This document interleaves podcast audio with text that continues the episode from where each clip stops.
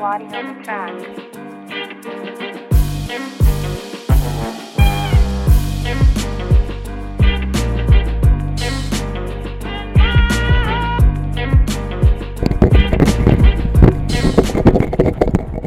All right, all right, all right, all right, all right. Enough of that. So this is our off week, of course, and usually we drop some knowledge on what we're listening to, or what our guilty pleasures have been, or favorite concept album, whatever. But in honor of Paragon Cause's latest release, Autopilot, out now on all streaming services as well as well as Bandcamp and physical, we asked them what they were listening to. Uh, last week they were on the show uh, discussing the Lust, Lust, Lust album by the Raveonettes. And while we had them, we said, hey, Jay, Michelle, what are you folks listening to? I've been listening to the Bee Gees. Can I ask what era of the BJs? Uh, what era of the BJs? We watched the documentary. You Oh, so did I. really good HBO? So did I, It's totally. really good. Yeah, it was awesome. It's awesome. My respect went. Uh, they're incredible, right? Yeah. But my respect went through the roof just with that. It was it was when they discovered that falsetto. Just that story. It's like what a crazy story. I love it, and I and I, I grew up in a you know in a family that did a lot of like singing and harmony, and we did a lot of a lot of singing, right? So you know watching those brothers and the way they're singing and, and just like that whole vibe and, and the way their voices blend like it gets me it gets me going every time i get super excited So am I I, I've been lis- am Sorry, I go play ahead. am I playing Staying Alive or No. how do you mend or uh, are, you, are you allowed to choose the Bee Gees? I don't know, it's my guilty of course. right now. Hey, hey, my first, my f- first time I did this, first, my first choice was uh, "You Better Be Good to Me" by Tina Turner. So, boom.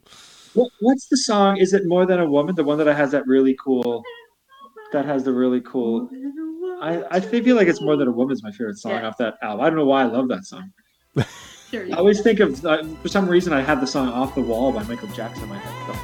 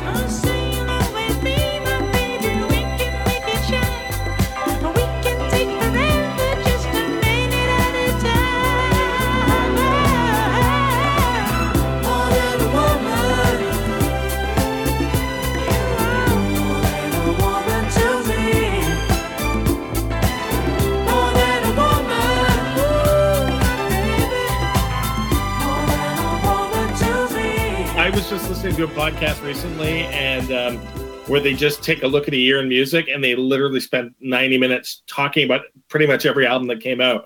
And the episode they did in 1969, they got to the Bee Gees, and they were both gushing over the album Odessa from 1969, and said like, "This is where."